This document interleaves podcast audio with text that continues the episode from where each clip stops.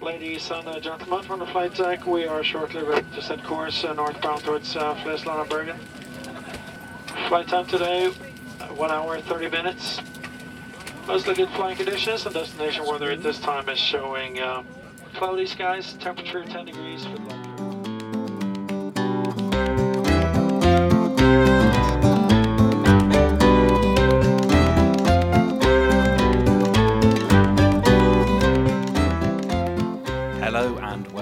the Fine Food Podcast with me, Sam Wilkin.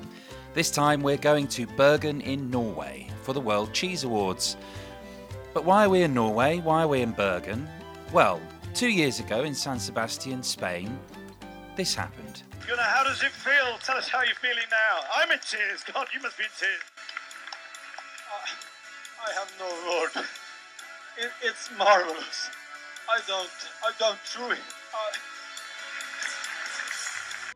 And so, two years later, after Gunnar Waagen uttered those immortal words, I have no words, we find ourselves in Bergen, Norway, for the World Cheese Awards. So I'm walking through a very wet and very misty Bergen. It's kind of walled on all sides by these precipitous, forested hills, but they look huge from the city centre, uh, with you know a few houses dotted up through them. There's a funicular that runs all the way to the top, but at the moment I can't see a thing. It's just thick fog, thick grey fog, and I don't know if you're of a slightly uh, romantic turn of mind. You might think that you'd see some trolls crawling out of the woodland. It's got that kind of uh, feel about it. But anyway, so I'm off to the Grieghallen to sign up for judging. So me and another roughly 250, 300 judges finishing off their breakfast and heading over to the Grieghallen. Which one are you looking for? I'm looking for Mr. Ah, there we go. Hello. Good morning, that's me. Good morning. Smashing. Thank Do you, you. need an apron? Uh, no, I've got a coat. You might want the apron.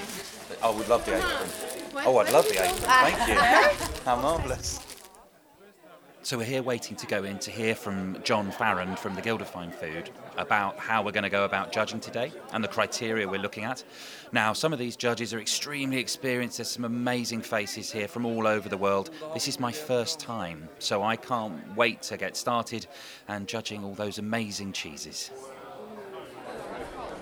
have 40 to 50 cheeses to assess this morning. You'll find that you have a small selection of different cheeses. You don't get 40 cheddars or 40 manchego. You have three or four of each individual cheese. That's quite deliberate. Um, we like you to assess each cheese on its merits, not to compare. So each cheese can be given a gold or nothing. You might end up with 10 golds on your table or no golds on your table. So uh, each cheese should be marked on its own merits. Please remember to try and defer to be positive about these cheeses. Some of you are cheesemakers, you know how much pride you take, so please try and be as positive um, as you can. Have fun, I'd say, but take it seriously. The world's cheesemakers are awaiting your decisions, and I guess it's just left for me to say an enormous, great big thank you again for coming along, hanging out with us, making it fun, but doing a serious job too. Follow me out the door. Thank you very much, everyone.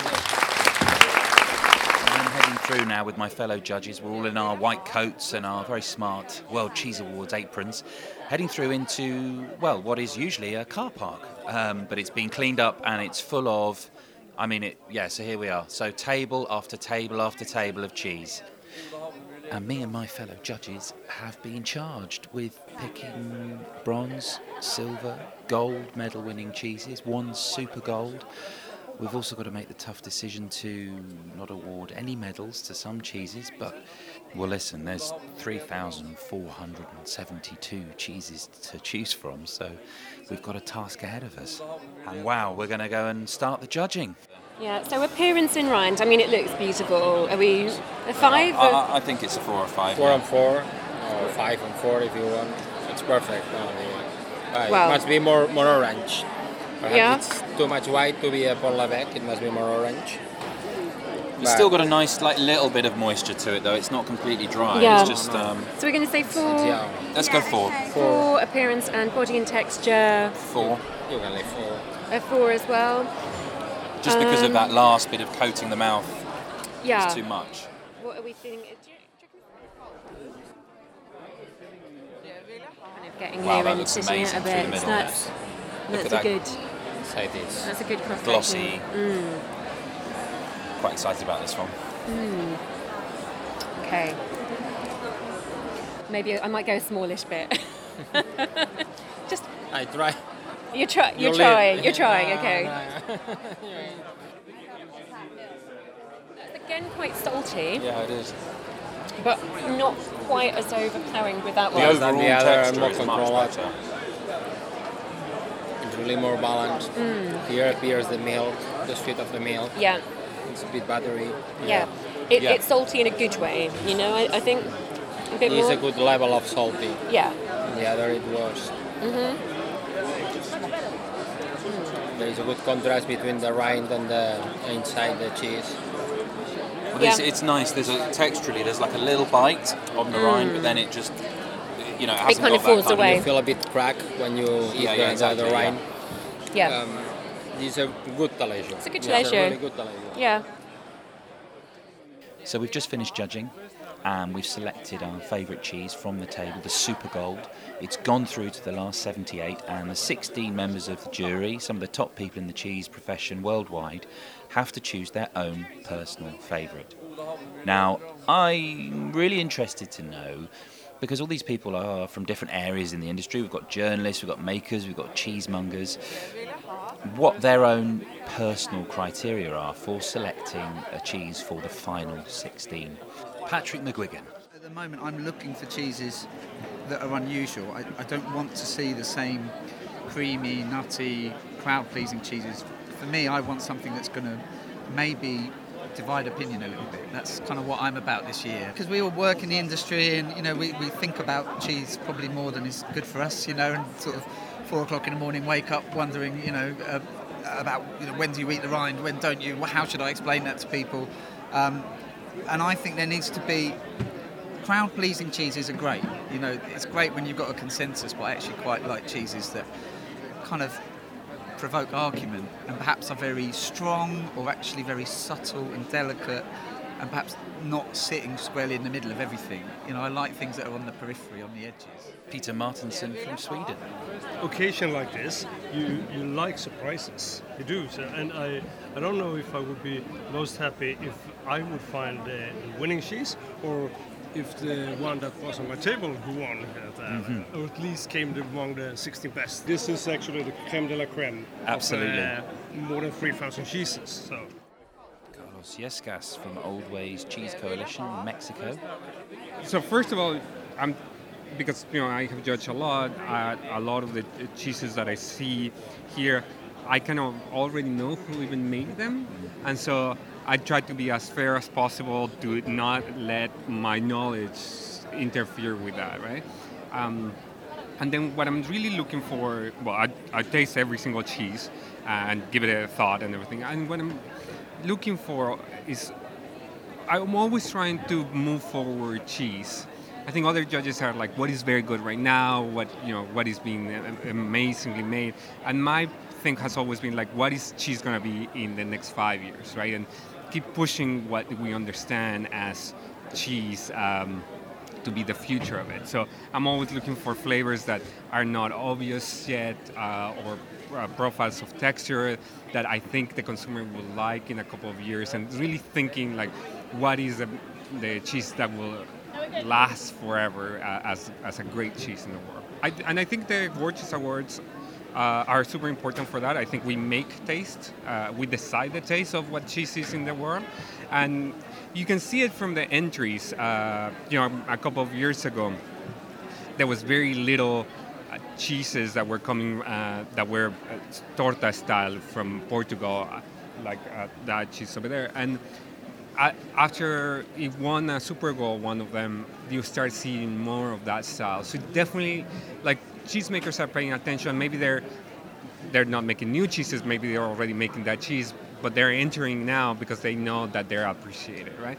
And so we definitely always um, deciding what the flavors is, and and I also think it ends up impacting not only gastronomy but culture in general because we're talking about you know animal husbandry, we're talking about uh, terroir, and you know you really need an ecological view of uh, a lot of these things to have to treat your animals better, give them more space, what type of grasses, and so we also end up affecting that as well, just from the cheeses that we decide uh, are going to be the supreme goals, and then of course the cheese that decide that becomes the best cheese in the world, like has a huge effect not only in the economy of the countries, but also in a large scale of what are the practices that are being used. And Kathy Strange from Whole Foods USA. Well, these are all winners. So, yes, there's criteria, and all of these have met that and exceeded. They're representative of the best of class on their tables.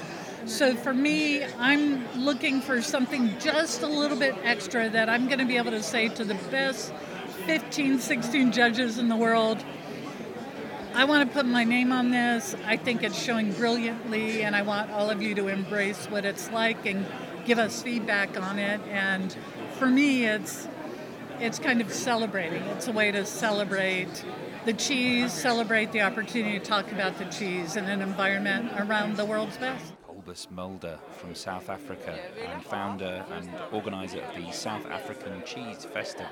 Try, and it's difficult, but I try and get rid of my personal preferences. That remember, there are small cheese makers here. They have tried their best. I have brought here uh, 77 cheeses from Africa, small cheese makers.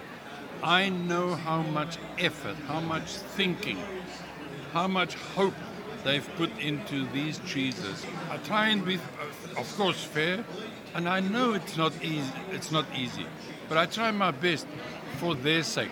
To me, it doesn't matter who wins. I go home tonight and I sleep well in any case. But for their sake, I know that I have 27 cheesemakers in Africa right now holding their thumbs. Wow. And I owe it to them to be as objective and as proper as possible. I know how, how happy and how disappointed you can be if it's good or bad. And, and, and, and I know how much emotion they put into it. I say I don't care who wins, but it's not the truth. If, if, the, if the African cheesemakers didn't win anything by tomorrow, I'll be very sad. Jason Hinds, of course, from Neal's Yard Dairy in London.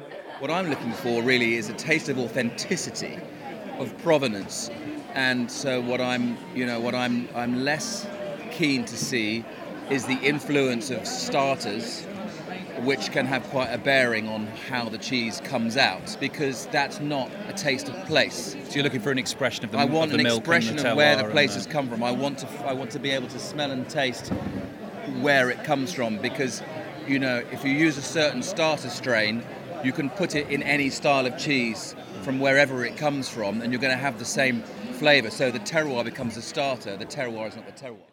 Nick Chiros from Olympic Cheese in Canada. What I'm looking for is a good long flavor, uh, something that I can snack on, but also serve with some great company, some wine, some nice ales, different kinds of uh, entertaining cheeses that serve all kinds of purposes. So you're going beyond the cheese. I am, yes. I'm Okay. thinking. I'm thinking. How can I use this cheese, and what's really versatile? Because I think when it comes to cheese, there's so many different ways uh, to eat it and to enjoy it, and that's what I'm looking for. I feel that cheese is for everyone, and the only way to include everyone is to consider what other things we can do with it. Definitely trying to be as non-biased as possible, but at the end of the day, complexity, I think, is what really makes a cheese stand out. Um, evolutions of flavors, uh, and a good long serving cheese, that's ideal. So we're going to head up to the main auditorium now, and the jury are going to advocate individually for each cheese that they've chosen, and then they will all vote on that cheese, and the final scores will go head to head to find out what is the best cheese in the world. So I'm standing in a crowd of people pushing each other, waiting to get into the auditorium to see the final jury. And there's a particularly tight knit group of people. Uh, Norwegians getting quite excited, lots of uh, embracing and hugging, and, and, and some real emotion actually. And of course, right in the centre of it all is Gunnar Waagen, who was that winner that we talked about at the very beginning of the podcast, the winner of the 2016 World Cheese Awards, and the reason why we're all here. So I'm just going to go and see if I can grab a word with Gunnar. So um, I, am I'm, I'm with the reason that we're all here. Um, Gunnar, we're in Norway, and why are we in Norway? Because uh, Kraftkar uh, the first prize, the best cheese in the world uh, in San Sebastian. In 2016? Yes. And it was an emotional moment? Yes. Yes. It's what uh, I have no words. No. and It- and it- how are you now? Is still a massive thing for you. Yes, it is uh, personal, but uh, it's uh, it's a happy story for us in Tingvollost. Uh, all the cheese we make every day, out the door next day, it's uh, it's fantastic. So it's changed your business Yes, uh, completely. yes, complete. Mm. Yes. That's amazing. I'm, I'm hoping that we'll have a similar impact on somebody's life today and we'll go to somewhere else new next time. I, I, I hope so. Too. Yeah. Yes. Okay. Well, listen, there's lots of people who want to speak to you, and, and you've been kind of crowded, and there's queues to speak to Gunnar. But um, I'll let you go. Thank you so much for giving me your time. I'm And, so uh, happy. Thank you. That's great to meet you. Thank you. So that was Gunnar Waagen, still really emotional. Um, yeah, I mean, obviously a massive thing, winning the World Cheese Awards back in 2016. Anyway, we're going in to see the jury deliberate. uh, on our panel, our super supreme panel here, some of the best palates in the cheese world, chefs, producers, journos, people who love cheese and, and promote it around the world. And that's one big thing that's been really special uh, about today is that there's been respect for cheese, those people who make it, uh, and also the whole process. And it's been a glorious one. And then the judges voted. Round after round of cheeses, 16 in total. It took nearly two hours. And in fact, it wasn't until cheese number 10, which uh, had been chosen by Jason Hinds, and he chose a aged Gouda. And then this happened. So this could come from any part of the world. In fact, What was it about you loved about you, clever man, this marvellous Norwegian cheese? Oh, well, the first thing I want to say is that um, one of the reasons I really like this cheese, it was a refreshing thing to taste after a lot of other Goudas that we tasted on our table, which um, all were afflicted with the same, what I consider to be sort of one of the modern scourges of cheese, which is just this, you know, unique, uh, simple sweetness con- a sort of confected sweetness, which um, which is very appetizing.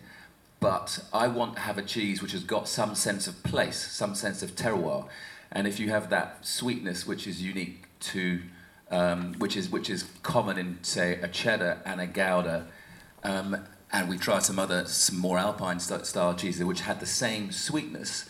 Um, what was unique about this one compared to some of the goudas that had this more sort of starter affected sweetness was the fact that I could taste this sense of place. As it happened, uh, unbeknownst to me, that place was Norway, um, and so I, I was I was very pleased to find that that was the case. But the texture was great. Um, it's got um, a nice, although it's quite a mature hard cheese. Um, it's got a lovely fondancy to it, which I like. Um, and again, there is some sweetness to it, but really it's that it's that the marriage of the savoury and the sweet that I really really like. Um, so I thought it was a delicious cheese. Judges, will you please vote now on the cheese as championed by Jason?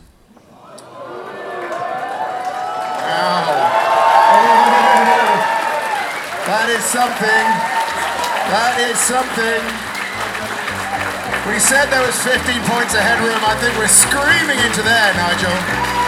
Four, five, five, five, five, five, four, four, four, five, five, five, four, four, three, four.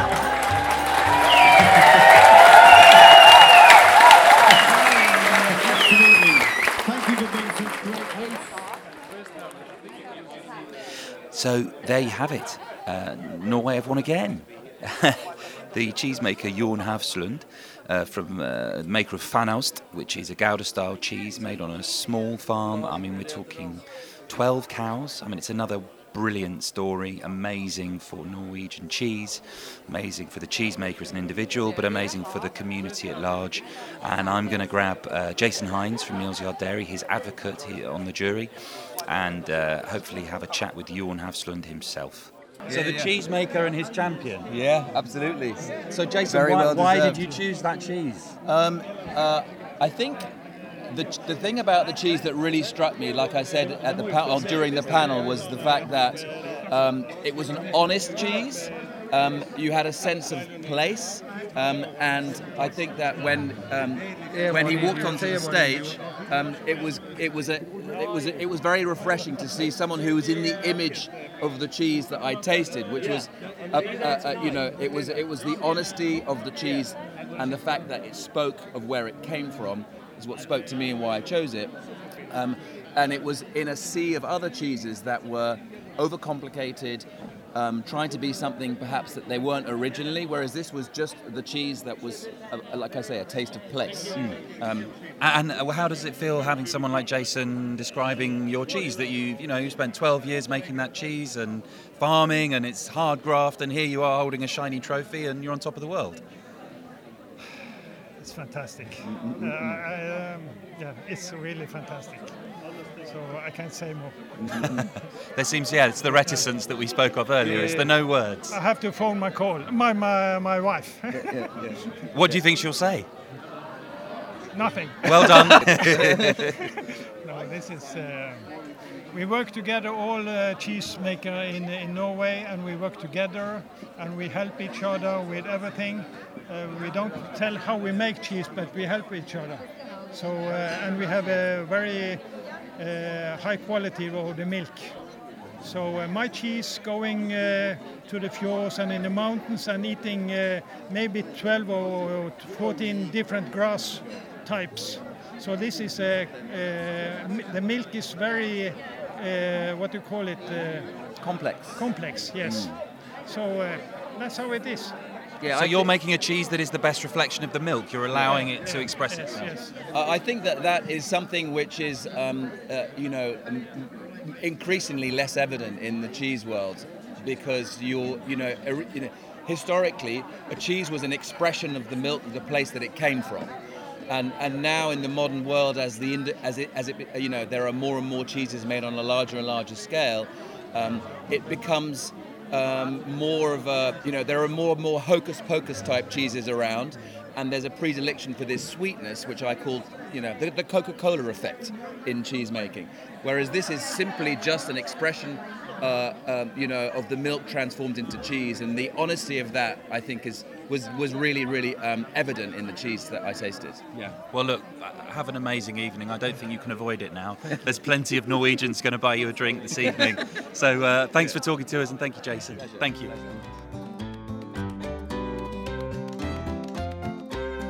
Thank you for listening to the Fine Food Podcast, coming to you from the World Cheese Awards in Bergen.